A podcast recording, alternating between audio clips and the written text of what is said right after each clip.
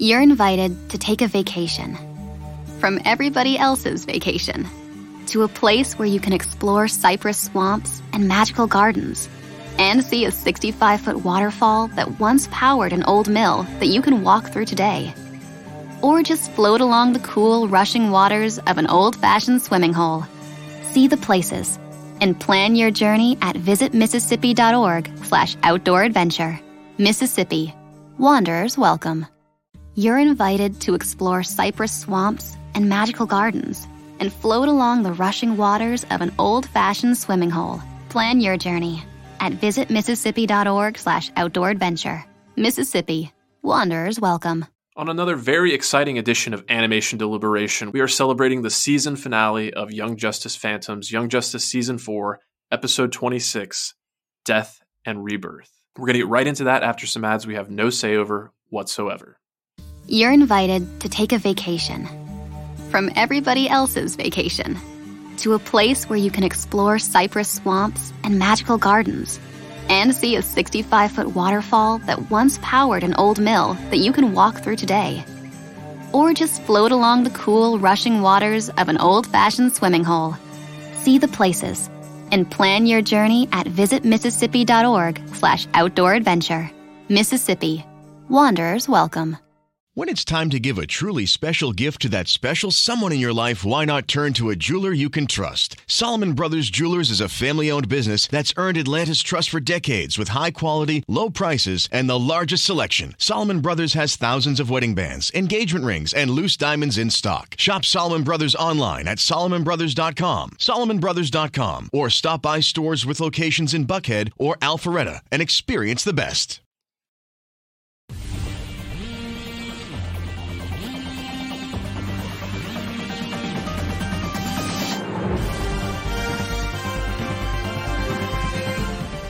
Sing along if you know the words.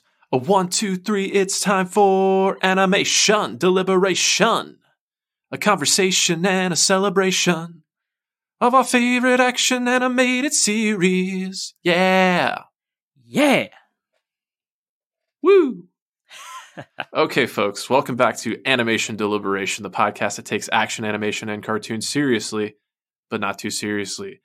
My name is J. Scotty St. Clair, and I am joined by my illustrious co-host here, Mr. Andrew Rogers. What's up, my friend?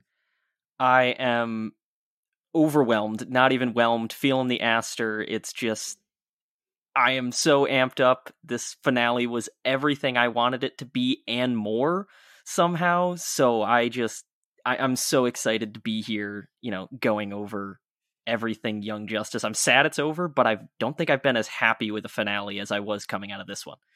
Very interesting. I had anticipated that you'd be pretty relieved, but hearing just how high you are on the episode is kind of uh, getting me even more excited to like have this discussion. So we will not hold off for too long. I do want to make mention though we are a member short. Uh, unfortunately, Zuhair, um, in a moment of heroics, he uh, held the boom tube open for us, and when we came out on the other side, he was he was not to be found. But we know that he's out there. We've communicated with him telepathically and he is here to provide us with some thoughts.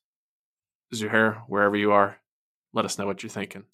Hey everybody, Zuhair here. Sorry I wasn't able to make it for this awesome finale. Life just definitely got the better of me, and uh, yeah, sorry I couldn't make it. Hopefully everybody enjoyed it as much as I did. I'm gonna just give my little quick opinion so that you guys get to hear from me just from a little bit. So I'm gonna talk about the intense stuff first, and at the be- at the ending actually. You know we talked a lot about wondering what was going to happen to Mary and then the speculation of Kara possibly coming up especially when the conversation of Kryptonians got heavier and heavier. Boy did I not think that they were both going to be villains and part of Darkseid's army. And we were wondering like what his intent is and how he's going to pose a threat and hoping that we still have a level of Kryptonian threats so that there's something to look forward to. There's more of the building and molding of like stuff that we've gotten from this season. Um, but that was a huge twist. I just wow. Uh, aside from that, this episode was awesome. The action was fun. uh, you know, reminiscing to old maneuvers and the chemistry between the characters and stuff that we understand, and even like the mind blast that M'gann gave to Superboy, getting the flashbacks and really being able to see the growth was awesome. Uh, you know, Dick talks about how Dick talks about how they've gotten really good at faking their deaths, and I hate them for it, but I'm glad that they're all alive. I was very confused and glad they gave an explanation. It seemed like a little bit of a cop out, but you know, overall, I think that everything that followed up was very well done. Uh, so action was great. I'm glad that the Kryptonians are still in the picture. Uh, Metron's a savage. I love how all that played out in his favor. Wedding was beautiful. It was cool seeing all the characters together, and I'm hoping for more Justice League interaction, like with all the team later on. We know that it's a huge part, and um, yeah, the show is just wonderful. I hope that you guys have been enjoying watching and enjoying the coverage. Uh, like I said, this is a show that unfortunately is at risk of being canceled. So please, please, please support it as best as you can. If you can have it playing in the background, or you know, just watch it again because it's that good of a show. You know, recommend it to your friends. Have force them to watch it. You know, whatever you have to do, it just personally mean a lot to me. If you could support Young Justice to whatever capacity that you can, it would mean a lot. Um, I'm sure J Scotty and Andrew are doing a fantastic job as always. Hopefully, I will be back to talk to you guys again soon. So until then, stay whelmed. Wow, who would have known that uh, Metron had some microphones hiding in that vault of his? I, I guess that's kind of an, a nice little way for him to get through to us finally. But unfortunately, we don't have those thoughts now, so we can't do much more than crack some jokes about him recording them. Uh, we have talked mm. to him; he's doing well, and we can't wait to hear what those thoughts are whenever they do come through to us. Mm-hmm. Well said. Okay, as eager we are to get into the nitty gritty of this episode, we do have to, you know, have everyone wait just a little bit longer. We had an email from last week's episode. One of our most dedicated listeners, a person I'm real appreciative for, Mr. TJ Stafford. He wrote in with an email that was just too well informed not to read at the opening of the episode. So, Andrew, you've got that for us. Take it away. Yeah, so TJ wrote into us, and it was just after we posted the podcast. So it wasn't like he wrote this after seeing the finale. So this was before the finale. He said, Sorry he missed the recording. He was abducted by the Legion and asked to save the future. So we're happy he's back with us now. Anyway, he had a bit of pr- a prediction. You guys talked about the crash of Bioship and that everyone was incapacitated except for Superman. I don't buy it. Not with two gifted telepaths on board. When Saturn Girl first spotted the Eye of Ekron, she mentally shouted to everyone, Listen! She knew they were in trouble, and I suspected she and M'gann used their psionic powers to project an image of everyone being incapacitated. I'm guessing they will drop the act and save Superman once the opportune moment arises.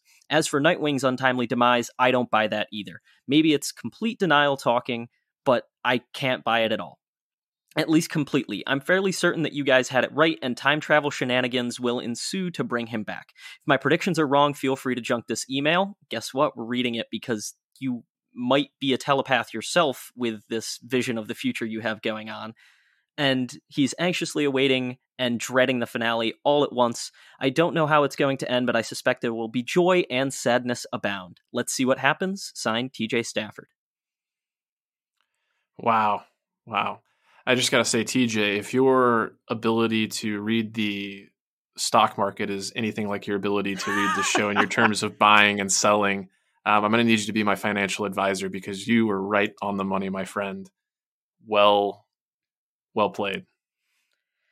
Yeah, I, I couldn't have guessed it. And I almost said something along the lines of, you know, Nightwing slowing down his pulse, but even in the back mm. of hmm. my head, I was like, this is so preposterous. I'm not going to bring it up because that's like some ninja nonsense. So then to get into the episode with TJ's email in mind, as well as my own thoughts, it was just like, I should have said it.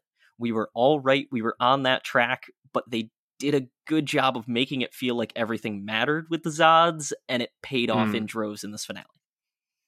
Yeah, yeah. Uh, keeping in mind that we don't have Zuhair's real time thoughts, I'm kind of interested. I'll be interested to hear what he has to say because as we were going over last week's episode, we were, you know, putting predictions out there. And I even remember, you know, as wrong as I was about so many things, like they did fake us out on not one, but two. And then Mm-hmm. even this episode, a third death.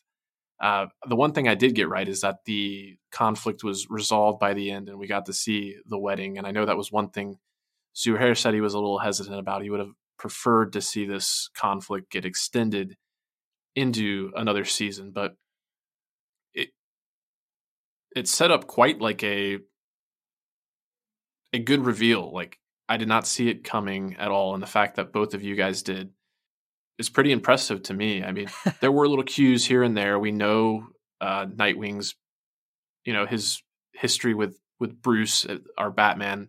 A little nod there, and the fact that he did an illusion of his own. It was just a forehead cut that bled a lot more and looked a lot worse than it did. But yeah, learning everything in the in pretty much the opening there was was quite a relief, and I can only imagine the how happy you were. You were probably jumping up and down knowing that Nightwing was was okay in the long run. But it made a lot of sense for the way things went down, even on Bioship. It was Superman and Orion that took the brunt of it, and even Bro- yeah, not O'Brien, Orion was uh, knocked. He was uh, incapacitated alongside, I believe it was Black Lightning Black and Lightning. Forager, I believe, were the Yeah, other two that Green they said were Forager. out of commission. correct, correct, yeah. Yeah, and So- no, I- I was definitely jumping for joy, and I don't know how these writers did it, and I would love to Mm. hear your opinions on this as well, uh, J Scotty. They Mm-hmm. somehow, despite bringing all of these characters back from the death, the brink of death this season, they somehow have made everything believable so that death still has weight. Usually shows when they start to get into resurrection or faking deaths, you're like, okay, now no death matters whatsoever. Yet there was that Hmm. moment when uh, the Emerald Empress reached into M'gann's chest and pulled out her Mhm. heart Indiana Jones style. I thought it was Yeah. real. I had a moment of panic where I thought it was all over. I was like, this is the character we're actually going to kill off? There's no way.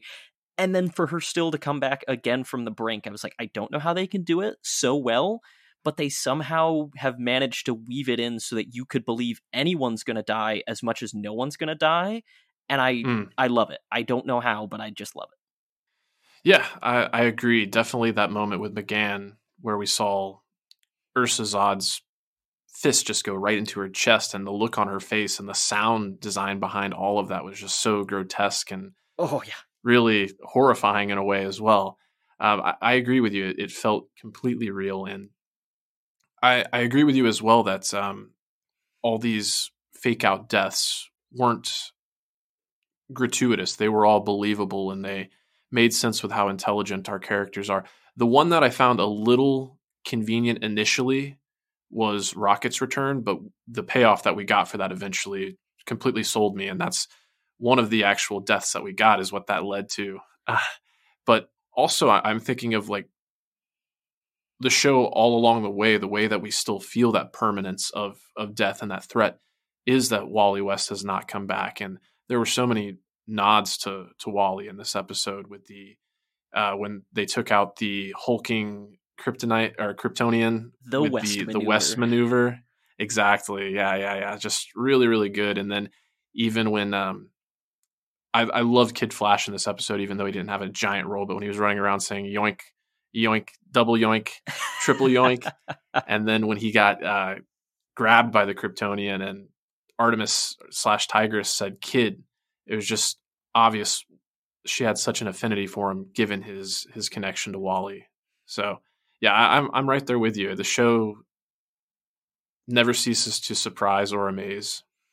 Yeah, no, there was that. It was Kid Flash energy coming out of well, Kid Flash. That Yeah. I felt like we hadn't really been grafted to him as our new Kid Flash yet, and this Mhm. kind of cemented. Okay, he's a part of these teams now. We love him. But as we talk about the West maneuver, I just want to talk about that whole fight in general. It was Mhm. super well choreographed, and I Oh, yeah. loved getting to see everyone showcasing their powers, how unique they were, everyone going toe to toe. It felt like there was no totally overpowered people in the scenario. It was a really well done fight, and it just felt like, okay, here's your budget, go nuts, getting to watch everyone do these different things, seeing Aquaman take charge just like the old days with the original team Mm. It, it yeah. was just so well done. It reminded me of all the Tigress fights that we loved in that second arc that were just mm-hmm. perfect against the League of Shadows. It had that same gravitas and weight when they were throwing each other around and throwing punches. It it just felt beautiful throughout the entirety mm. of it. Mm. I, I loved it despite it not being very long. Oh yeah, I noticed when I looked at the like time stamp for the episode, by the time the conflict was resolved for the most part, we were transitioning to the wedding. It was 17 minutes, so it was a 27 minute episode. So, you know, it only took up probably about a third because we had the reveal about Dick's survival as well as the illusion that M'gann and Saturn Girl created. And then so there was probably just, you know, a good five minutes of action overall. But I, I completely yeah. agree with you. It was like super well choreographed. And uh, I have to say, like, I think the star of the show in a way was was the Eye of Ekron. Like it was just wreaking havoc and seeing it like fire off those green blasts and when Zatanna tried to engulf it in like a bubble of fire. I think that's what her spell was saying saying backwards, something to that extent. It just like fire, nothing burn, for her. and eyeball bubble. There we go. Okay, I- eyeball bubble. That makes sense. Okay, uh, but the fact that she was just like, I'm outmatched here magically. I need a new dance partner, which I just I love the language yes. there. Yeah, there was a lot of, of, of great dialogue. I liked it when um Nightwing even referred to M'gann when he was talking about this threat that they were going up against. He's like, "You're a ray of sunshine that's hiding a like dangerous demigod." Yes, I, I need you to do. I, know you're scared to to tap into that power you have, but you need to do it. So, and yeah. she didn't hold and back. She was going for it that whole time. She was right, right, and yeah. And that was another thing that we talked a lot about in the past couple episodes I like that we didn't dwell on M'gann getting mad at everyone with why didn't you tell me that Connor was alive and we were bringing him back. She was just like, "Wait, you were trying to save him? So was mm-hmm. I. My husband's alive or my fiance is alive. This is amazing." Like it goes back into the difference that you find in stories that you think to yourself, mm. you want it to go this way because story tropes over the years have told us this is what's going to happen. Writers always do this.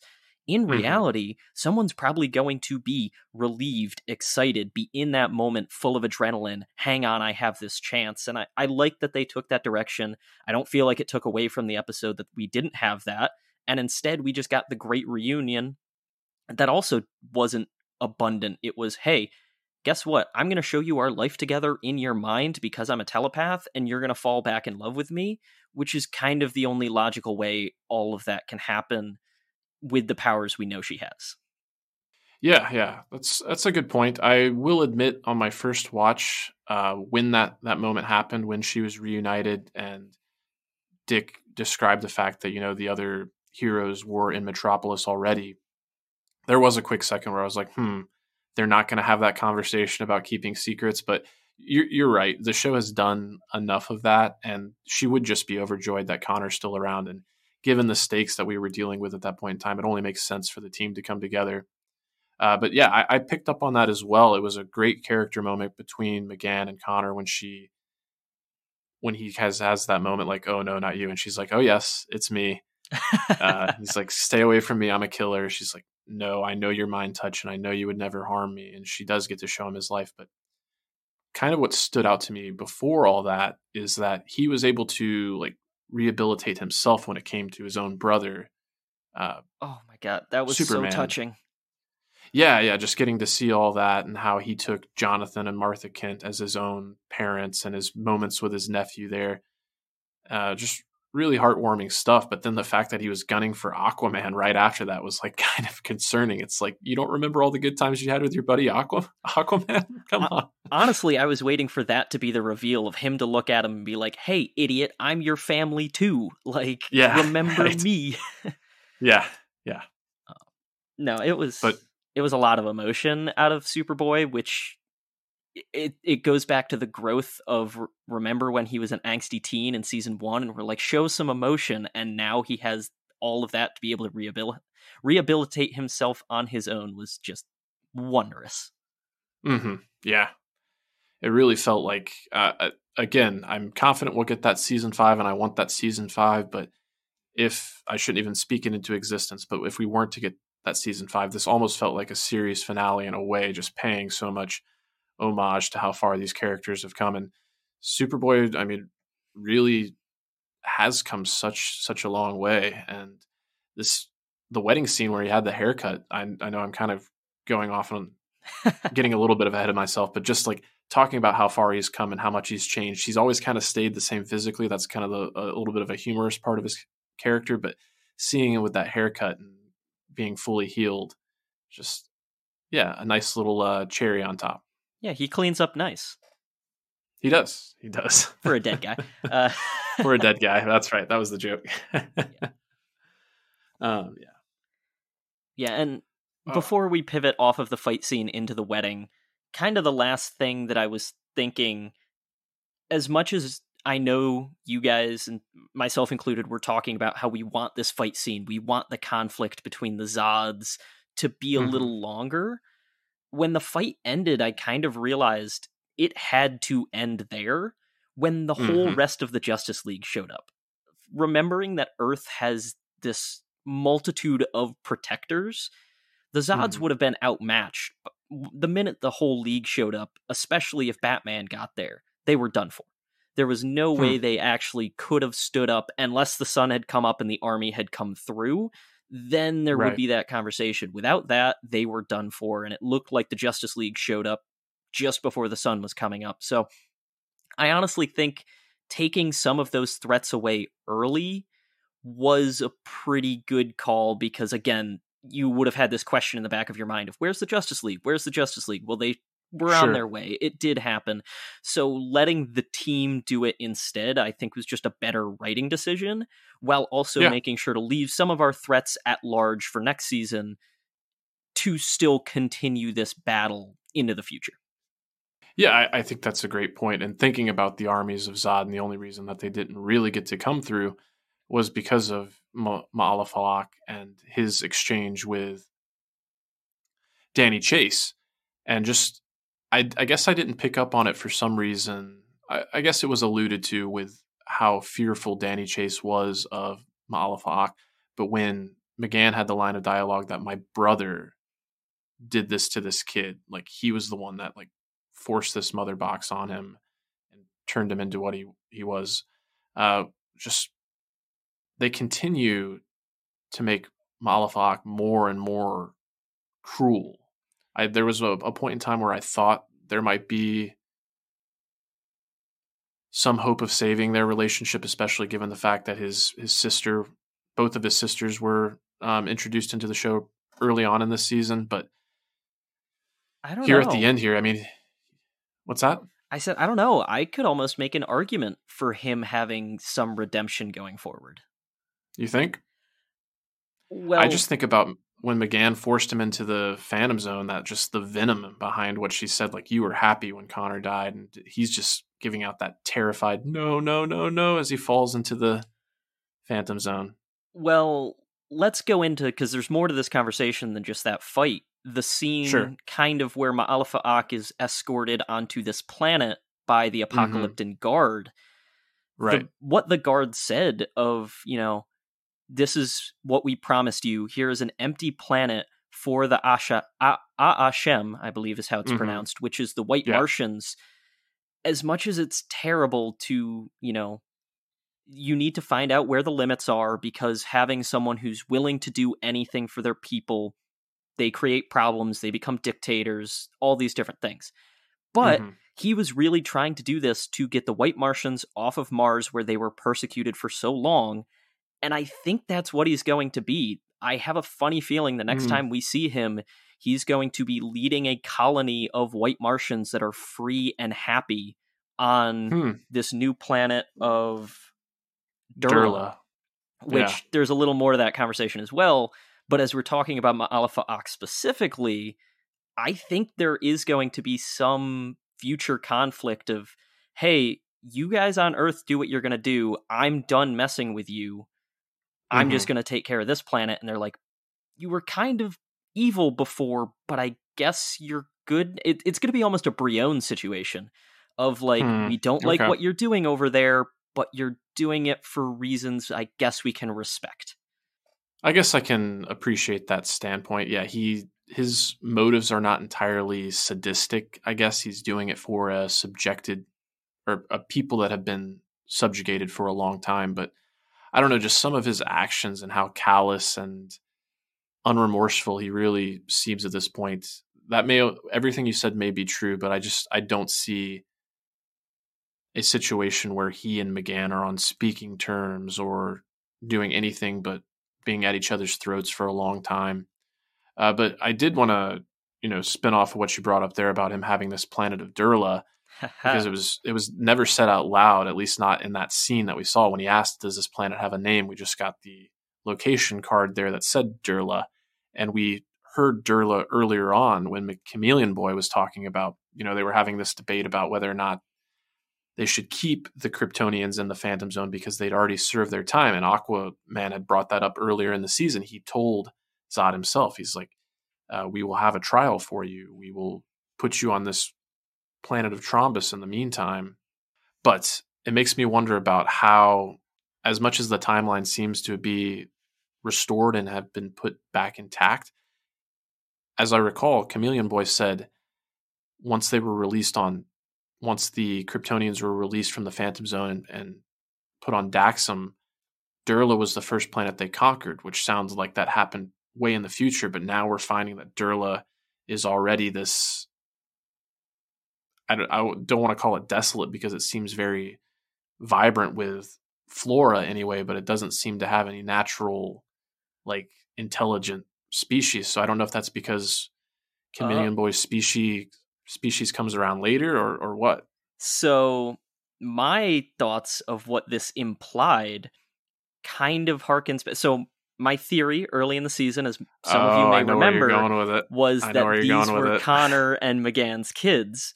Nice. We found out that Phantom Girl is from another planet that, sh or another dimension that she phases between. So that immediately was like, okay, they're not their kids. I Mm. kind of took this to say that he's a Martian kid, and again, that's why he can shapeshift. And whatever colony Ma'alefa'ak sets up here will Mm. eventually lead to this Martian mutation that is whatever species Chameleon Boy is now. That's Okay. kind of what I thought they were saying. Like, yep, timeline's restored, and he's still going to be born on Durla. Whether or not the Zods Mm. destroy it in the future is to be seen, but that's how he comes to be. And I'm pivoting that we still don't know Saturn Girl's lineage. She could Mhm. be from Connor and M'gann because there was that line of, you know, Connor saying, Why am I important? And her giving the sly, You'll see. It could Right. Be as simple as he's going to found the Legion himself, or there could be that little extra layering in there of, Hey, I'm your kid, or I'm your great great great granddaughter, or whatever that right. might Yeah. look like. Um, Hmm. Now that was Yeah. where I thought that immediately was alluding to the fact they didn't say Durla, Mhm. but five minutes earlier in the episode they had said my home planet of Durla. It was a, yeah. it felt like a nod. Yeah, I, th- I think that's a really good theory. I don't know about Saturn Girl at this point. It could be. And I remember when you first, you know, posited that theory, you thought all three, but we've learned that Phantom Girl just comes from a different, like a, a planet that's from a parallel dimension. So I think that kind of rules her out a little bit. Maybe not, but maybe. And then Saturn Girl, like I said, it still remains to be seen. But I think you very well could be onto something with Chameleon Boy, especially with this like rivalry that seems to have emerged between the two and how much he wanted that rematch. Uh, but I guess it is worth noting Saturn Girl, like both Chameleon Boy and Saturn Girl, like their big like action set pieces were both with Ma'alefa'ak. We talked about that scene with Danny Chase, but Saturn Girl was kind of the one that set him up for that. She's like, "Will you kick him out of my mind? Well, why don't you do it?" And then, like I said, yeah, that whole rematch between the transformed forms of both Chameleon Boy and Ma'alefa'ak. So definitely some connections there. Uh, I I think you could be right on the money, but we'll have to we'll have to wait to see. Put it on the board. It's on the board. It's there. It's on the board. There we go. Okay. so, do we want to continue on this time stream conversation, and talk about what happens with Zod next? Or Lord Yeah, Zod, sure. rather? Oh, Lorzod, yeah, Yeah, Lord Zod specifically. sure. I mean, I guess both yeah. of both Zod himself and Lorzod had some had some things happen to them. Indeed, indeed they did. Yeah, so with mentioning how Rocket uh, made a somewhat unexpected return right in the heat of the battle, she shows up in his repaired time sphere, which he uses as a means of escape. Which really, as you know, as as much as things seemed like they were coming together and, and finding a resolution, that was kind of the last thread, and it was really bothering the Legionnaires. They're, they said the battle's won, but the war's not over because he's still out there. It basically makes everything we done we've done uh, kind of pointless. And Metron is a guy that holds a grudge, apparently. I I can't fathom how he thought to himself, "Okay, I know Lorzod's going to get back in this thing, so I'm going to set a trap." Like, yeah, it could have been anyone that got back in that. it could have been, but uh, somehow he knew. Somehow he knew, and yeah, even right before it happened, I was wondering, I was, what is Metron's game? Why would he bring him back to this moment? And I was kind of with Lorzod. I was like, oh, he's getting one more chance to finally get to take out Superboy or or do something to the Legionnaires there. Maybe take take out Phantom Girl so that Connor never goes to the Phantom Zone. But I got I gotta say, as prickly and despicable Lorzod has been, it was really it was a grotesque death, but it was still super gratifying and satisfying. Yeah, just to see him undergo the death that he intended for Connor. And knowing that he was the one that put the krypton on the bomb in the first place. So he really or Kryp- krypton kryptonite on the bomb in the first place. So he did that to himself. It was just ah, it was so good. And then knowing that we got to see the time sphere in that initial fourth episode and wonder Mm. to ourselves what was that about? for the entire season and then have it come that full circle and know he was the charred body that they thought was Exactly. Connor's, and that Yeah. explains how he got to the Phantom Zone. It was just, it was amazing. It was full circle, and this is also the problem with DC time travel because it's not. Uh, you can have these infinite loops of things that happen, but we're not going to get into that too much. That's how Flashpoint happens. But hey, it gets messy if you think about it too much. Just trust me, it works. Okay. Okay. no need to get into the timey wiminess of it all. Timey wimey. Uh, yeah, yeah. That was definitely uh, one of the highlights of the episode. I mean, it was just a, a great episode with so many great moments, so many great references. It's kind of hard to really know where to take the conversation because just so so much happened and so many characters ended up showing up. But uh, I don't know. Do you have anything else to say about the proceedings of the episode before we get into the wedding? No, I, I think that's it until we kind of get into the wedding because there's some things that harken back a little bit. So I, I say we jump in because there's plenty to talk about here. And I just want to say I was so happy to get the wedding. Like, again, Mm. there were all these things that made me think, oh, this makes sense in the episode. This makes sense in the episode. Us cutting the fight short, it was like, duh, we have to have time for the wedding. Like, we set this Right. up at the beginning. It had to happen. It was so gratifying. There were ninjas cutting onions in my bedroom, as Zuhair likes to say. It, yeah, no, there was a lot of emotion this episode, and I was Mhm. I was so happy with how all of this goes. So yeah, let's jump in because this is going to be reference heaven here, and the wiki doesn't have notes, so it's going to be totally on us. Okay. Well, I mean, we can kind of start with like what served as like the invitation for the wedding and show was almost the invitation to for us as the viewers, and I really appreciated the fact that they acknowledged that Clark had had this conversation with his son about his uncle's death, and it's like, okay, we have to pivot back from that. Like, you came to accept your. I guess he didn't really uh, accept it because he didn't seem surprised at all that his father that his uncle was still there but just getting to see how our heroes are actually like dutiful parents as well and approach these things with so much good intention and and are just so careful with the new generation, you know, depending on how long Young Justice goes, we might see Johnny uh, take up the mantle himself before too long. But yeah, just a, Yeah. a great moment. And then him saying, Would you like to see him again? And then that's the perfect cue to bring up this wedding video with Connor and M'gann. And they're just so giddy and so so happy to be back together. How can you not just how how can it not just make you well up with happiness yourself? Oh Yeah. yeah, and there was a moment during the wedding that I was like, "Wait, why didn't they bring the altar that they built on Mars? Like, why didn't they bring that down? Oh, that was a big part of the set piece." They acknowledge that in that video of, "Nope, we are way too excited. We are back together. We're having this Mhm. wedding like tomorrow." I don't. Let, let's see. All right, so there was a little bit of time. It appears. Okay. No, Well, he had to heal up at least a little bit. I don't know how long that takes underneath the yellow sun, but he was pretty no, it was two scarred days. up.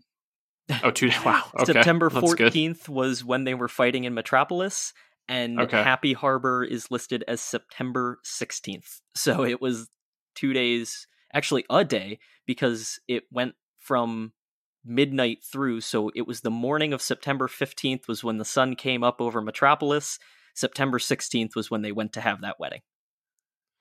All right. So extra kudos to Snapper Carr for doing what he needed to do and getting that certification to be a, a wedding officiator because he mentioned it happened last night, but he came through for his friends. So good stuff.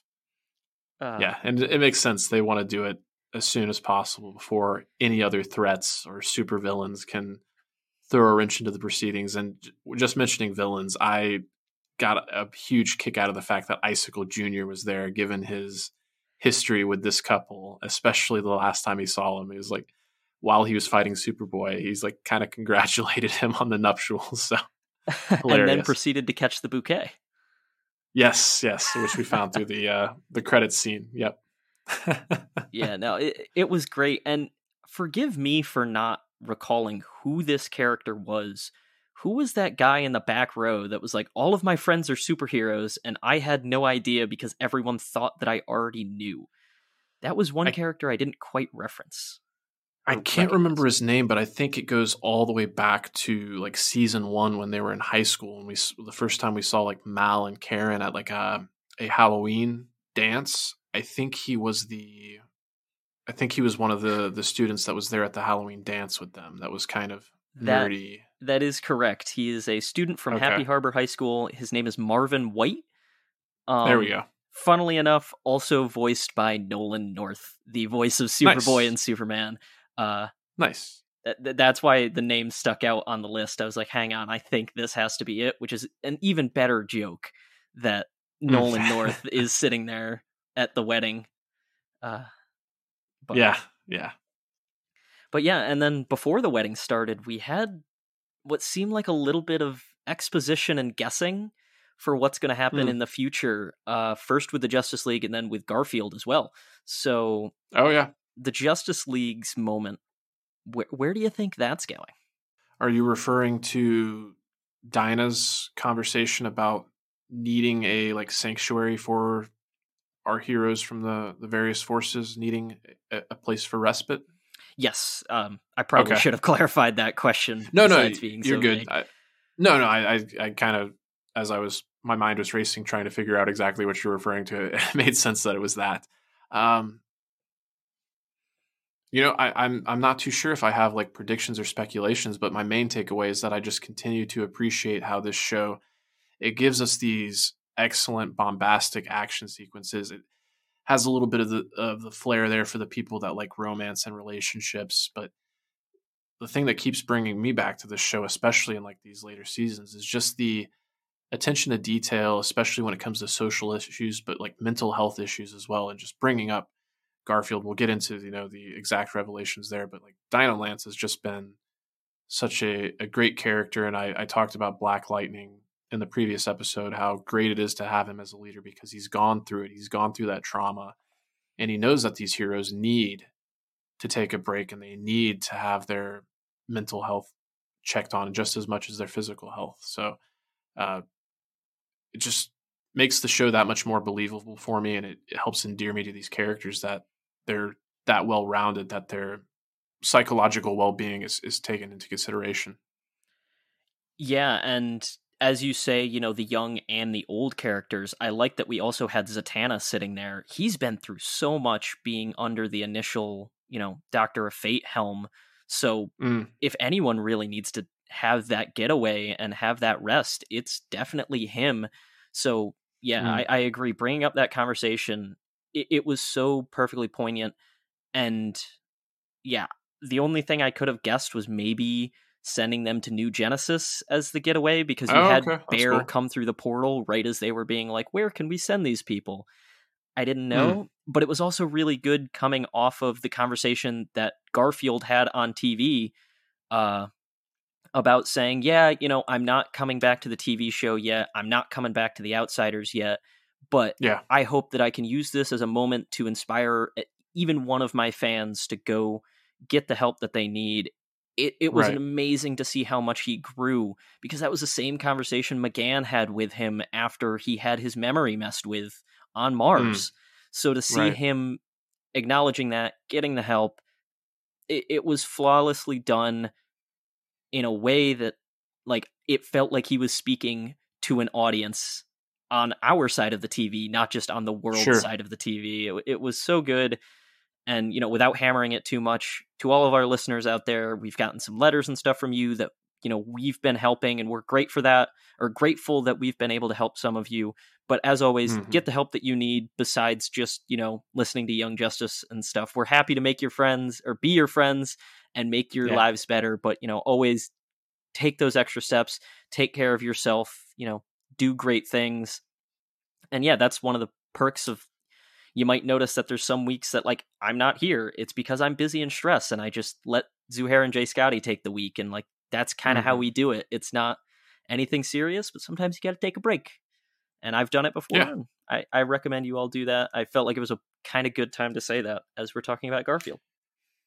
Yeah, definitely. And uh, you know, piggybacking right off of that, that was an excellent moment for him, and I appreciate everything you said. Um, I'm going to make a joke, but that doesn't take away from the the seriousness of the issue. Please do. Without, yeah, without sounding like a PBS afternoon special here, um, I I will say like uh, the most heroic thing you can do is to ask for help, and we saw that with Garfield this this season when he was trying to go it alone and isolating himself. It's just a recipe for disaster. So, um, you know, you're you're never alone. Um, there are resources out there, and uh, don't be afraid to ask for help. With that, all, all that being said, yeah, uh, with Garfield, it's just been awesome to see him come all the way back around and have that moment. And even the moment there with Perdita, like it was kind of bittersweet, but it's heartwarming to know that she still has that love and compassion for him. But she couldn't she couldn't wait around forever and it's like it's also one of the things that in my own personal journey that I've learned like you have to know how to establish healthy boundaries. When someone's abusing you whether it's you know physically mentally or emotionally you have to know where to set set up those boundaries and she's still there for him and she's it seems like they're still going to be friends but she she had to move on and that's okay and he needs to accept that. It, we didn't get any dialogue from him in that moment but it looked like he you know the way he looked down at his um his corgi wingman that he accepted it and he was going to do what he needed to do. Uh, I did want to circle back a little bit to what you brought up though about like New Genesis possibly being like a. Uh, Yeah, I- but before you go on to that, I did want to tack Sure. on one thing with the Perdita conversation that you, Yeah, you, yeah, what you got? you said everything amazing, and I love the acceptance of it. I love the acknowledgement that love doesn't disappear, even if you move on. Sometimes it's still going to be Mhm. there because you do care about people.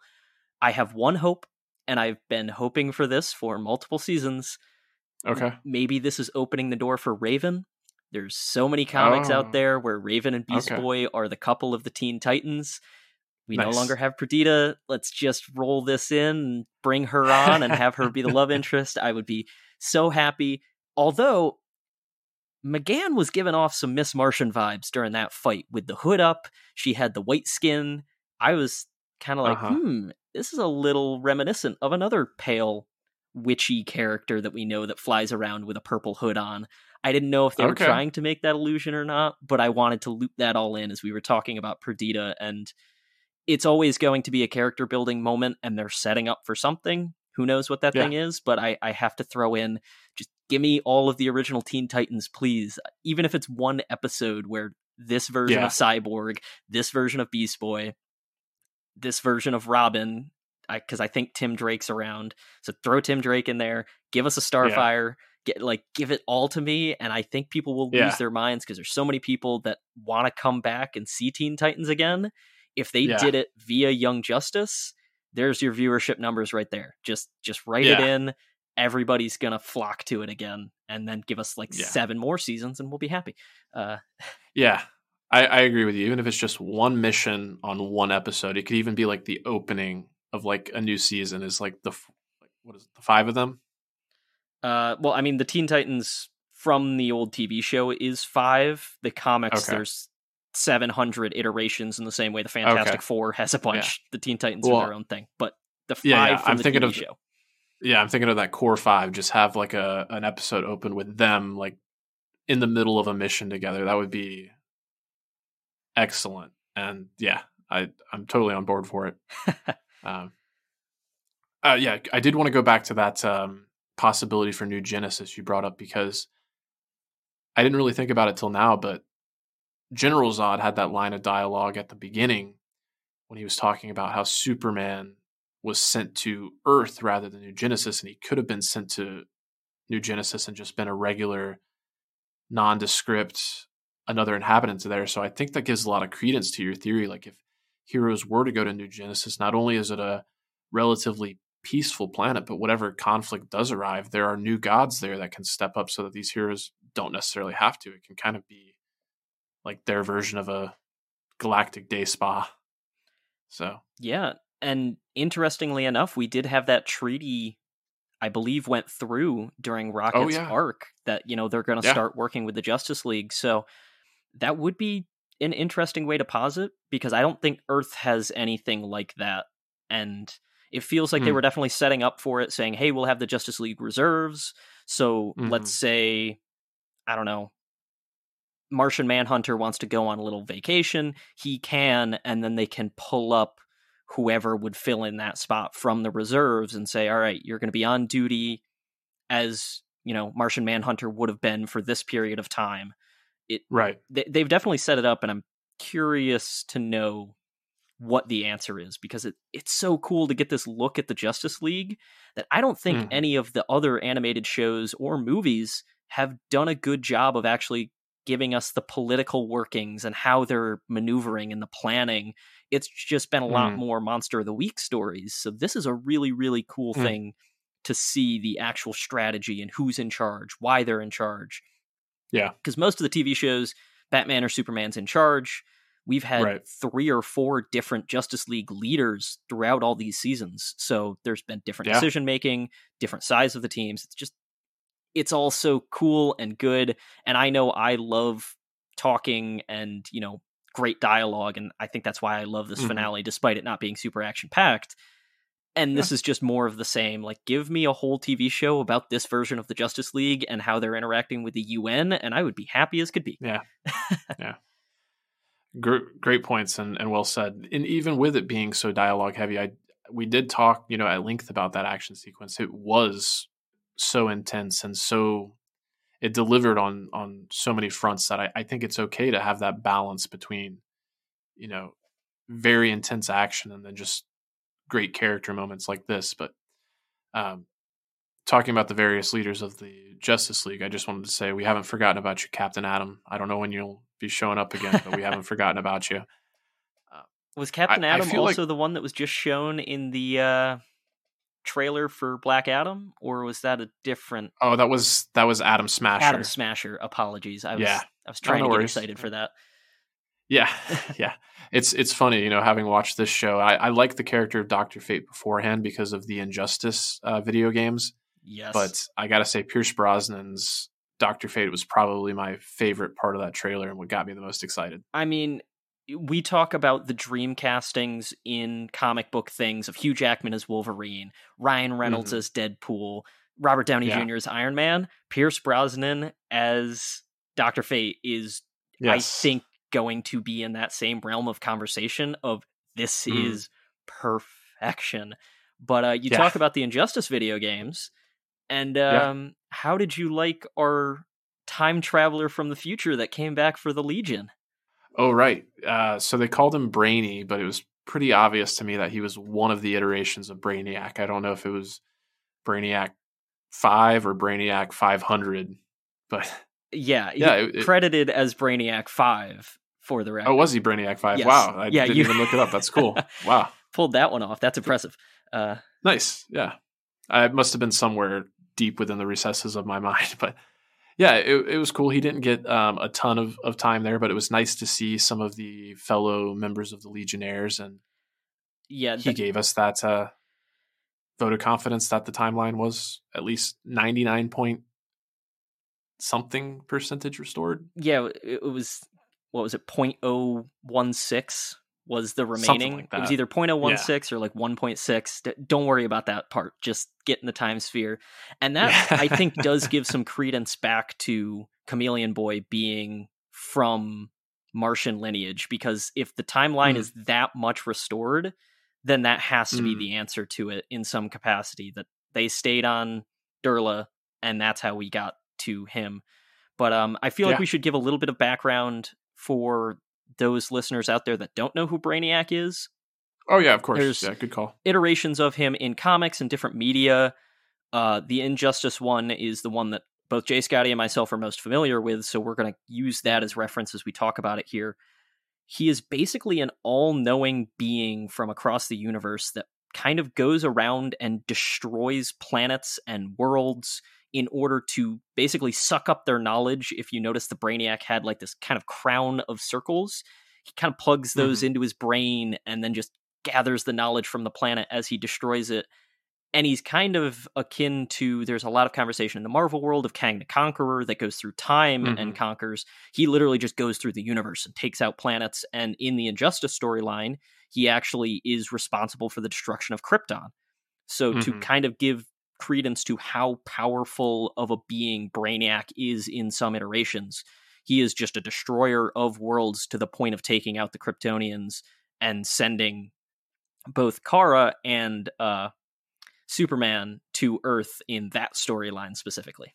So there, there's a lot of right. background on that character. I don't know where they're going to go, or if that was just a nod to those of us who know this character to be like, wait, he's a good guy here, and that's Mhm. this version of the story. But you they're known for switching sides of good guys and bad guys with some characters. Yeah, and I, I, I I'm not so well versed in the comics and the and the background to know this for or be able to like quote any any runs or anything like that. But I think it's not a first for this animated series in particular. I think we have seen benevolent versions of Brainiac in the past, and I'm wondering if it's because they're so far in the future they have access to so much knowledge that he doesn't feel the need to go on a conquest to get it. He's just got it at his disposal. Um, I'm not sure, or, or you know, maybe his exploits over the years as he, you know, continued to evolve. Uh, I don't know. In a, in a lot of belief systems, the kind of like highest form you can evolve to, or like the highest enlightenment you can achieve, is just this acceptance and and not need to make waves or not need to conquer just accept the world as it is so maybe he just he achieved the the highest level of intellect in that regard i'm not too sure about the benevolent version of brainiac as far as the background goes there but he does seem to be heroic So something really interesting Mhm. they wrote the spin-off comics that we've talked about that are i think considered canon because greg Yeah.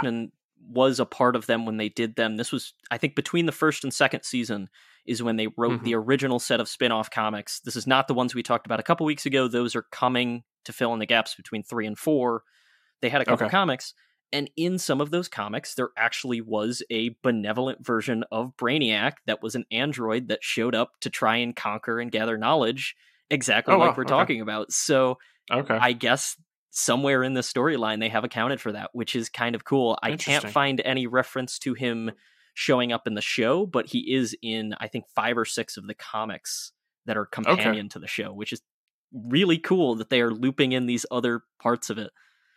yeah that is really really cool i, I still need to check out those comics i know you uh if we haven't if we haven't included the link in the in the show description, I'll definitely make sure to do it this time around. So um, look out for that. We'll send you the link to how you can access it either digitally or um, uh, they're they're only digital comics, right? Um, they might have some out there, but they were written in like 2012, so I don't know Okay. if they're in print anymore. So you would have to find those copies or order them. Or Okay. uh, DC Universe Infinite is their catalog of all things DC Comics. That's like seven bucks a month.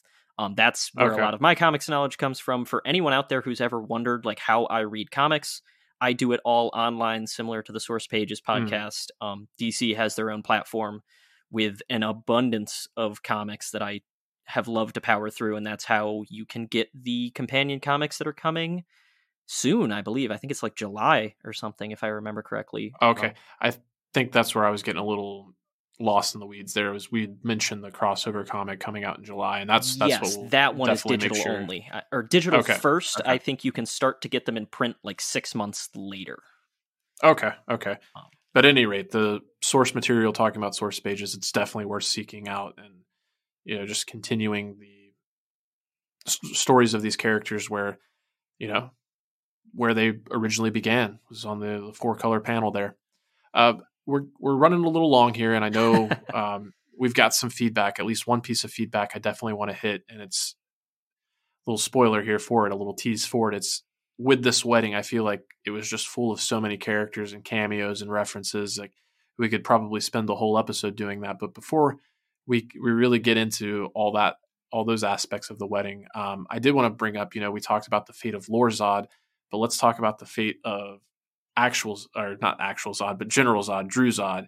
So he was banished to the Phantom Zone, and we've had this conversation with Aquaman, usually leading it about, you know, these Kryptonians having already served their sentence, is it right for them to go back to the Phantom Zone? And they come to the decision that they'll allow them to go to this planet Trombus that has the red sun and just keep a watchful eye on them, but allow them to have their own colony there. And we know we don't get to see it on screen, but we get the revelation through Vandal Savage on the War World that when they go to try and find those Kryptonians, they're not going to find a one. Yeah, that was crazy. Like knowing that that was the little setup nod that they did like three episodes ago with uh Mm. Teekl sitting in the War War, War World throne. That that meant Klarion was helping them collect Kryptonians from the Phantom Zone was just mind blowing. And like Yeah. this collection of beings that Vandal Savage now has. Like the question is, is he going to unleash them on Apocalypse, and that's going to be the war? Like, what is Oh, going yeah. on here? Because, uh, I mean, I was getting some allusions to, uh, or not allusions. I was thinking very similarly. Spoilers if you're not totally caught up with Kenobi. Before I go on, Jay, Okay. J Scotty, are you? I am caught up with Kenobi. I'm good. Okay, that, it was the exact same scene we got on Wednesday this week of Oh yeah. these just entombed characters from all over the universe being brought in by these evil no good doers i, I can't think of the words that i want to use here because it was just so what is going on what is going on what is going on in that moment Yeah. that i couldn't handle it and to know that the light is just continuing to connive four seasons later a- amazing and i don't like we wondered what vandal savage was doing in the background because he was doing something obviously i don't Right. think any of us could have predicted this Yeah, um, I think actually I'm I'm kind of going back and forth on it now because I was I was really with you when you were saying that maybe he's collecting all these beings for an an incoming war with Darkseid because we know Darkseid, Darkseid, excuse me. Um, I used to do that all the time because I'd never heard the character's name oh yeah said I, aloud. So when I'd read until it, the justice league movie i had no idea yeah, Darkseid. Um, I know that their alliance that they had, like strucken up, had kind of dissolved, but we still, with the revelation that he'd been collecting all these Kryptonians, I guess he willingly gave up Kara Zor-El to Darkseid as like maybe some kind of peace offering, some kind of olive branch. Is is that what you took away from it? Actually, yeah, I kind of forgot that that was mentioned that um Savage gave her up yeah, maybe there is. It could be an olive branch, but everything that Vandal Savage does is an olive branch just so that he can later pull the wool over your eyes and take over. So Right. Maybe I I really don't know and I love not knowing, but Yeah. yeah, we made the uh, I made the allusions to it earlier that they're good at switching the sides of characters and you brought her up. Mm. I screamed at my laptop when they said or when he said rise Kara Zor-El, I was like, Mm. this is how we get Supergirl. It she's a Yeah. Bad girl in this now and is going to be alongside I think the name they gave her was was it Mary Black, which was Mary from the beginning of the season that used Yes. to be I think she used to be Miss Marvel in comics and then since they have taken away the Captain Marvel name from Shazam, this is going to be her new title. Now that she's separated from Shazam, but like those two are a force to be reckoned with. Then you had the other Fury with them. Then you have Granny Goodness. Mhm. Oh my, this that those are forces to be reckoned with, and some of the bad girls of the universe right there. Yeah, and I th- I think that other Fury that was with them is one that we I still think we've seen her before. If I'm not mistaken, that's Big Barda. In which case, the the setup that we got with Orion being Darkseid son, and the fact that there was an exchange between him and a New God baby, I believe that New God baby was Scott Free, who is Mister Miracle. So yeah, I, I think that's all set up for more and more of the fourth world that we're going to to see in future seasons. Um, I yeah, in terms of it being an olive branch, I I could totally see Vandal Savage somehow having the insight that Kara is very likely to switch sides and eventually join our heroes, especially with her cousin and um, other cousin, I guess, genetic genetically cloned cousin, uh, being on the on the side of good. But uh, it, it's it's a great way to introduce the character, a great way to subvert expectations, and it will be really cool to see her. It's and it's actually not all that much unlike Injustice because in Injustice, uh, spoilers for Injustice, but Superman is is very much played as like the the villain. Brainiac is there alongside him as the overarching villain, but Superman is definitely like the main antagonist, and he's gone rogue and become like like you see in the um the Batman versus Superman's apocalypse uh, nightmare sequences. He's become like this dictator because he lost Lois Lane to the Joker. The Joker killed Lois Lane, and while she was pregnant with his child. Um, so in that video game, Kara definitely gets pitted against the heroes initially because she wants to be on her cousin's side, but then she eventually switches sides and, and, goes up against him. So uh, I love all the homage to that, and it's one of my favorite storylines. So. Oh yeah, and interestingly, she was sent to the Phantom Zone for some reason. We don't know Mm. what that is. She could have Yeah. been benevolent before all of this and them trading off to Darkseid. Like she could just be plain out evil. And I'm sure we'll get Yeah. that explanation and I can't wait to find out why because we know it was a prison. What what was her reason for being in said prison? Yeah, that's fair. It's not entirely unheard of to have a someone of the House of El not be on the up and up because we talked about him as a background character and he didn't show up in this episode specifically, but there was that one uh, Kryptonian that was clearly a member of the House of El, and we learned that his name was Cru-El. Right. So that, that feels a little on the nose. Cruella de Vil. yeah. Ah. okay. Did you have anything else you want to bring up before we transition to some feedback? No, I think that's it. Um, Okay, cool. And I think this feedback will just garner more of the conversation if we have anything else that we forgot to bring up. Sweet. All right. So, shall I start with our one referencing a bit of the wedding? Yeah, let's do that one first. All right. So, we have several feedback emails, so buckle up here, listeners. And this is a new one from a listener that has not sent us an email before, so thank you for this. From Woo! we we love seeing new stuff in the inbox. I saw a name I didn't recognize, and I was like, "Oh, this is going to be fun." Um, so we have Andrea Lovett, I believe is how all of that is pronounced. If not, um, feel free to write back to us with a correct pronunciation, as always, we're willing to learn. Uh, I'm just going Mhm. based phonetically here. She said, Hello, everyone. I recently found your show with the start of season four, and my boyfriend and I enjoy listening to all of the feedback after the episodes. Doing a great job, and I look forward to hearing more from you, not just limited to Young Justice. I'm writing this email on a high from all of the episodes, so excuse these scattered thoughts. She stayed up until 3 a.m. to watch the finale of the show and is feeling the Aster. I did not think they'd clean things up and everyone sur- would survive as they did, but I'm not disappointed with the path the show took. One thing I noticed and really wanted to speak on was that I am getting the feeling that they are setting up for their own version of Justice League War. However, this would Hmm. be so much more rewarding in the Young Justice universe as there are so many more heroes we are getting.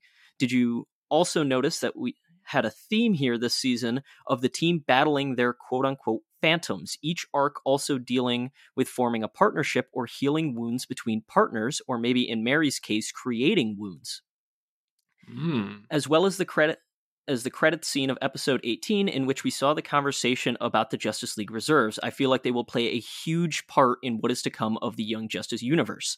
Also, we have a pregnant Mama Zod, creepy, Kara as a Fury, heartbreaking, the planets we just heard of and literally are seeing them in potential danger immediately, literally destroying all of our mental health now. I totally agree with that. That's why you know we need that Justice League getaway. And this part of the reason we wanted to bring up this email is she goes into a cool note that I did not have the bandwidth or wherewithal to write down of the potential couples from the wedding. We had Cyborg and Arrowette, nice. which I didn't notice. Uh, Blue Beetle and 13, which I think I may have them. been previously established. The Foragers, Yes. obviously. Adam Strange and Alanna. Uh, oh, nice. I didn't pick up on them. no. La'gaan and Rodun. Dinah and Ollie. Bear and Beautiful. Okay. And Harper and Violet. Swoon. I, Yep. I couldn't agree more. That was a lovely nod to see them coming in with holding hands. It was so nice. hmm And nice of Batman to show up and notice that Tim and Cassie are on opposite sides. Interesting. Also, sweet that Mm. Danny Chase was able to attend. Yeah. And oh, apparently Tim was with Spoiler. She sent a follow up email that was a correction about that. So Tim Drake and Spoiler possibly together. That is interesting. But I I did love dog. the fact that Batman was in full cowl at the wedding. Like that's Of the course. most Batman thing possible to do. Um I didn't Hey. see Barbara though there. Did you? Uh, I did not. Because we I've watched the episode twice. We so had that question I think earlier on in the season as to whether or not Barb and Dick Grayson were still together. Right. Um and if she wasn't there and him in the wedding, I would be a little surprised actually. Mm. Yeah, that's a fair point. But um, thank you so much for that email, Andrea. That was awesome. Great insights on literally all of these things. And yeah, I mean, I couldn't agree more that we got so much information that I, they did a good job of not making this feel like setup. But as she's talking Mhm. about all of these things that were set up that we've talked about, they just hit Yeah. it in good writing. It didn't feel like just a setup episode, it felt like a proper finale. Yeah, it did. And uh, I'd be curious to see. I know I've seen Justice League War on HBO Max, so I know it's available. So I, I should probably do my due diligence and check it out. But I don't want to misquote Zuhair, but I think that's one that he's touted as one of his favorites. So, with that being said, it uh, encourages me to see it even more. So, Yeah, Justice League But- War is part of the overarching 12 movie epic yes, that they did Okay. in the animated universe. I think it's actually one of the kickoff films after Flashpoint. Okay, I've seen Flashpoint Paradox, so that would make sense.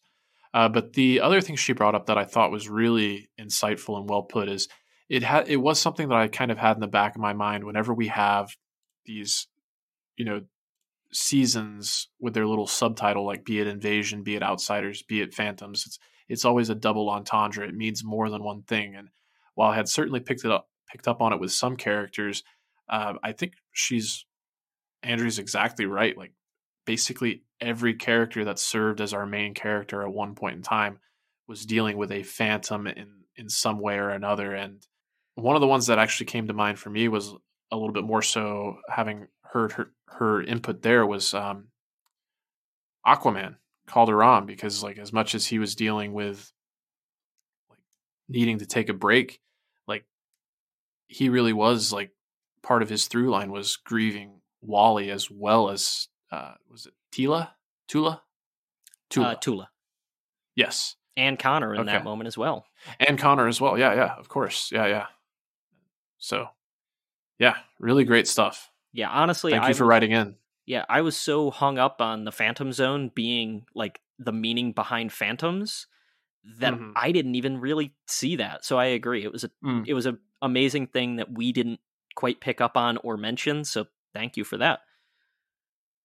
Any yeah. other so- thoughts on Andrea, or shall I go to the next email? No, just uh, thanks again for eh, thanks again for writing in, Andrea. Really appreciate your thoughts. Hopefully, you'll continue to tune in and send us more feedback. All right. So while we're on the topic of new listeners, we had another slightly new uh, listener. We know this person's been a fan of the show. They're fairly active in the Stranded Panda group chat. Uh, John Irons, host of Captain Game Show, also wrote us in an email. Cool. Hey guys, love the show as always. I had these thoughts well written on a piece of paper, but I can't find it, so here it goes. I wanted to get this to you before the season finale drops, so this was possibly sent before, about four hours ago now, so before we got this podcast out. Mm-hmm. So, number one, Yep, I noticed the same thing with the toy cars. I was expecting at the very end for Amistad's hand to come out of frame and arrange the cars like he does, giving us some hope that things will be set right before it's over, but no hope for us. Interesting coming out of last episode. Number two, I was shocked when Rocket wasn't there on the bus. Loud, audible gasp. I don't think she's dead, though, especially since they left it so open, saying no one knows what happens inside when a boom tube closes. And she was inside her force field, inside a wormhole, tethered between dimensions, walking backwards through a magical portal. They could drop her literally anywhere in the universe, if not time, and say, She's here now. Hmm. Interesting. Mm. Uh, number three, uh, the Robin, I, I, believe it's Nightwing, sir. Uh, the Robin callback with Lord of the Rings, you shall not pass line was twofold. It reminds us he's just kind of a nerd, but it also referenced a common Dick Grayson thing he hacked the cameras slash I hacked the cameras. He hacked the controls slash I hacked the controls. He did the thing. I did the thing. He's always wanted to say that. I've always wanted to say that. A nice cross of you know saying the things back that I completely forgot. That you know it's always people going back and forth with him, giving him some of that credit. Oh, nice. Yeah, I completely went over my head, but uh, definitely a good call out there, John. Yeah, and number four, finally, he's not dead. The show already established this in the Princess and the Tiger episode that people who are well trained, like the League of Shadows, can slow their breathing and heartbeat. It is completely reasonable that Dick Grayson, lifelong student of Batman, has had similar training. He would know this is the only chance of surviving and would make it so that they could boom tube away. And hope his friends mm. arrive soon just before he dies permanently. Bioship may be dead, but Nightwing isn't. Oh, so he got that a little bit wrong. Bioship might be the classic person on the force that everyone likes and has to get killed when they're ready to retire, but he really hopes not. And Connor's not going to kill Superman, obviously. He may just be torn, but Zod has been broadcasting all of this worldwide, and there's no way the rest of the Justice League isn't going to get there. They're a Zeta Tube away. So, apologies that we did not read this at the top. Uh, I did yeah. not have a chance to read this before the show. We probably should have done it then because that just lumps in with what TJ said of these two need to get on the stock market and tell us what's going to happen there because the fact that he could see the foreshadowing of the League of mm. Shadows mm. slowing their breath and that going over all of our heads yeah young justice plant seeds it's it's amazing yeah yeah hopefully we didn't do too much of a disservice by saving it for the end but it, it's kind of nice to have those two bookends there with tj getting everything right and john getting everything right while we're just kind of sitting here in, in between twiddling our thumbs. But um, I jest, but it shows uh, how unqualified we actually are for this. Sometimes that we need you guys to help us do this, but yeah, that's that's what makes the show is the the conversation, the deliberation, not between just us hosts, but you, the listeners, as well. So uh, thank you for writing in. Um, with John, I will say, check out Captain Game Show. It's a podcast on the Infinite Potato Alliance. It's a really creative and clever and witty show. If you're a fan of any kind of game shows or wordplay or like improv and, and stuff like that, it's definitely worth checking out. He does a, a, great job and puts a lot of work into the show. I had the pleasure of appearing uh, once upon a time with a couple of other pandas, Matthew Carroll of the Marvel Cinematic Universe podcast, as well as Haley Hobbs from Source Pages, and it was a lot of fun. Uh, but I I got to throw this joke in there. He brought up Bioship and his expectations for Bioship dying being the one that like wanted to retire and whatnot. And I just immediately thought of uh, Murtaugh from Lethal Weapon. Just I'm too old for this ship. Sorry. oh, beautiful, beautiful. Yeah. well, okay. Thank you again for setting us up for that lovely joke. And to truly bookend the episode, we have one more email. He hmm. got us at the top. We'll get him again at the end. TJ Stafford, as always. Woo woo.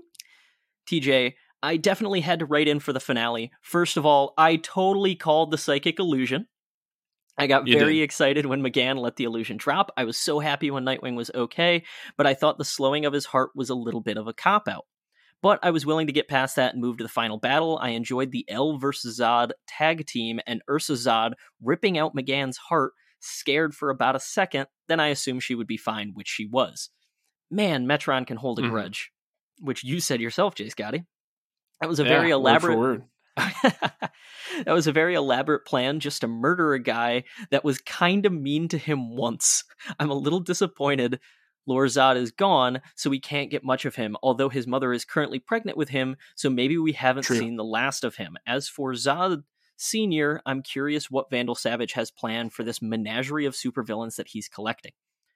I predicted mm. months ago that Mary was going to become a female Fury, and you guys predicted Supergirl being a factor in the next season, so yay, we were all right. This isn't the first time in animation that Darkseid has corrupted Supergirl, so I'm interested to see what is different this time. Mm. I would like to know what that other iteration is because I don't think I'm familiar. Yeah, you got to let us know, TJ. Yeah.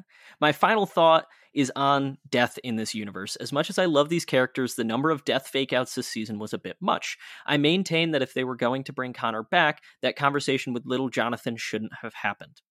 Ooh. Between okay. that and everything that happened with Nightwing and Rocket these last two episodes, it just feels like someone should not have made it back. Wally's death in season two was a real gut punch that came out of nowhere and really made us mm-hmm. think no one was safe. I feel like some of the choices in this season invalidated this notion when everyone made it home okay. Make death matter, people. That's all I'm saying.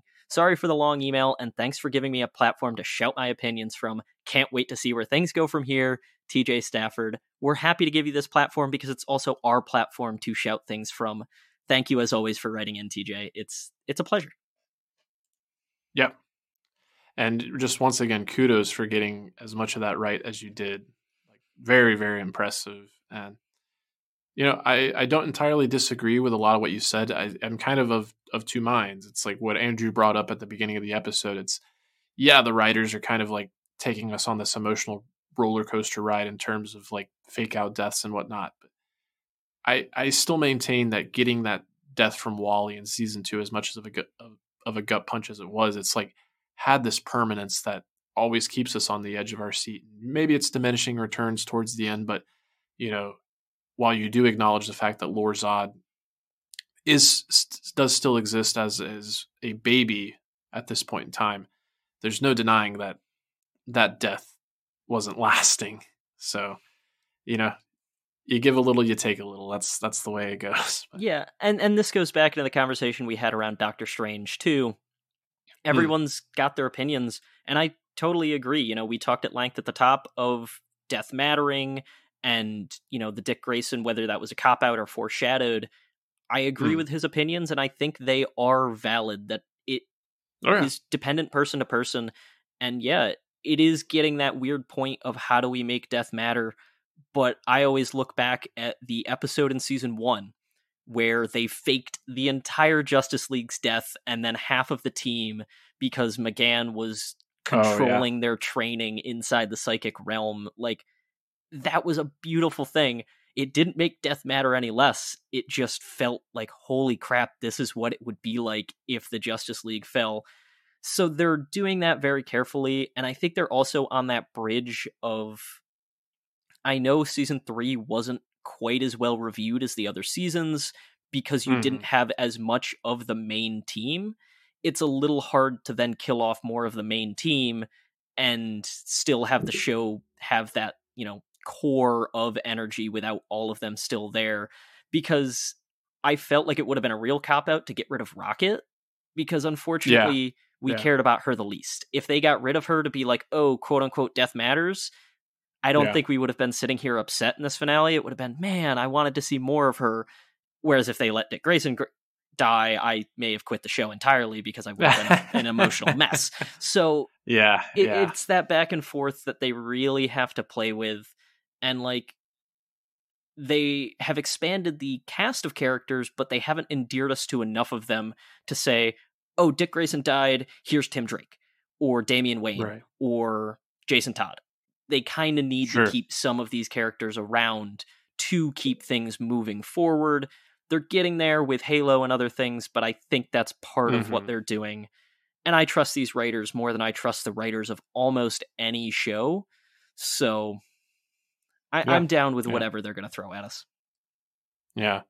I agree with all that. And also the fact that Jesse McCartney needs some kind of paycheck because I don't know what else he's doing outside of voicing Dick Grayson, but I don't think his musical career, career has gone as far as he wanted it to go. If he produced I, an I, album as Dick Grayson, you might have something going there. Uh,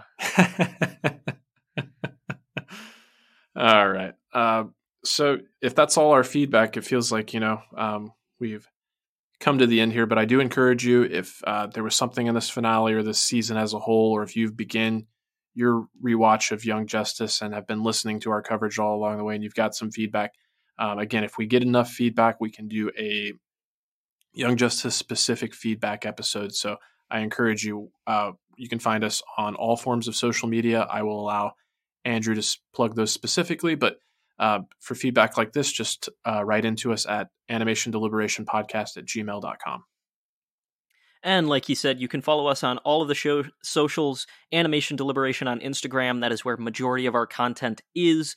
Twitter, Animation Delib One, as well as Facebook, Animation Deliberation Facebook page.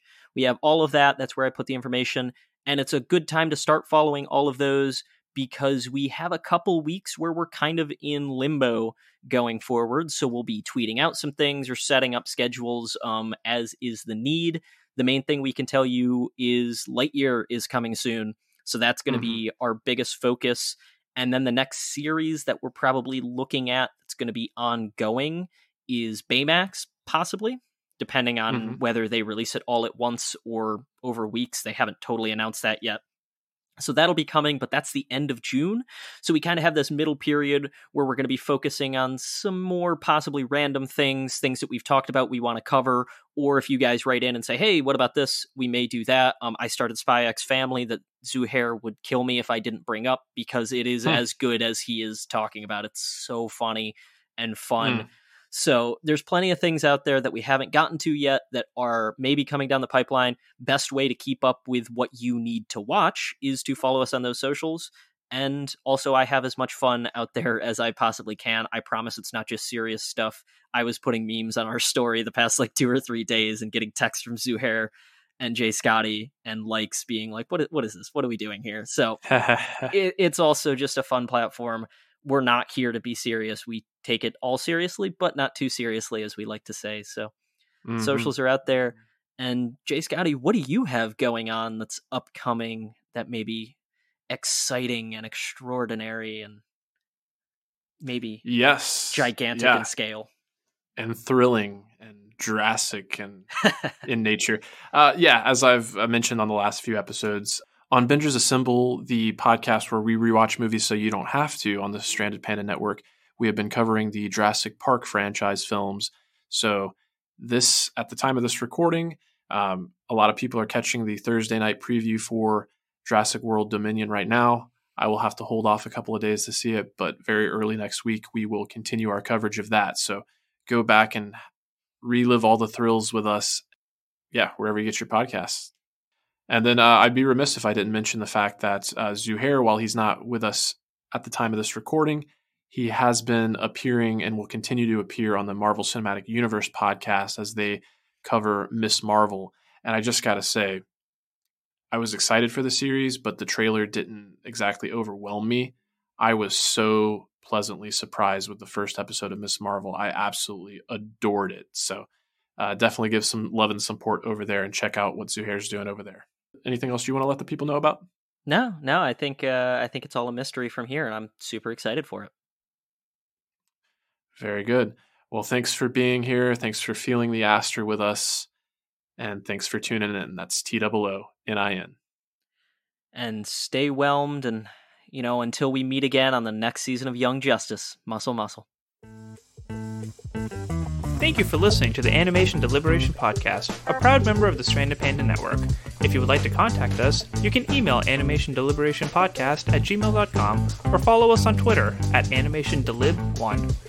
For this and other great shows, you can visit strandedpanda.com or join the great community that is the Stranded Panda Chat Facebook group at facebook.com slash groups slash spchat. Tune in next time, and remember, stay whelmed. Pursue your passion to be a nurse by taking your non nursing bachelor's degree to the next level. Earn a Bachelor of Science in Nursing through Mercer University's second degree accelerated BSN track in Atlanta.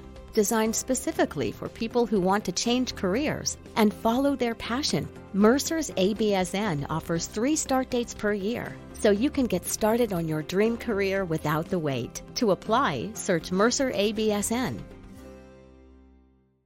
Mary redeemed a $50,000 cash prize playing Chumba Casino online. I was only playing for fun, so winning was a dream come true. Chumba Casino is America's favorite free online social casino. You too could have the chance to win life changing cash prizes. Absolutely anybody could be like Mary.